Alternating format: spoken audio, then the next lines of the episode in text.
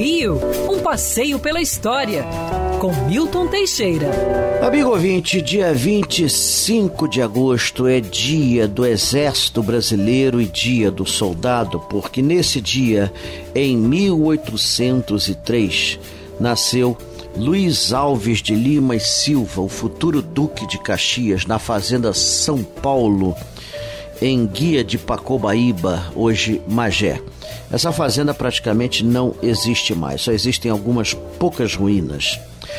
Era filho do brigadeiro Francisco de Lima e Silva, que foi ministro do Exército e foi regente do Império. Luiz Alves de Lima e Silva participou de todas as campanhas militares. Quando o Exército foi extinto por ordem da regência em 1831, ele se tornou coronel da polícia. Com a recriação do Exército Brasileiro, ocupou novamente cargo militar, chegando a general e a marquês na Guerra do Paraguai. Chefiou as tropas brasileiras até 1869, quando então voltou ao Rio de Janeiro, ganhando o título de Duque, o único do Segundo Império. Era o título mais alto da nobreza brasileira. O Duque de Caxias foi presidente do Conselho de Ministros e, apesar da vida militar conturbada, ele era, no fundo, um pacifista. Morreu numa fazenda de café no interior do estado do Rio em 1880 e é o patrono do Exército Brasileiro.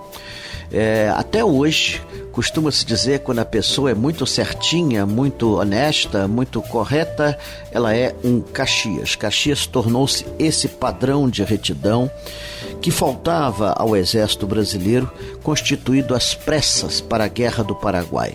Caxias era admirador de Napoleão Bonaparte e não poucas vezes procurou imitar o comportamento de Napoleão na Guerra do Paraguai.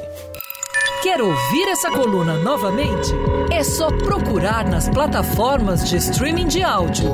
Conheça mais dos podcasts da BandNews FM Rio.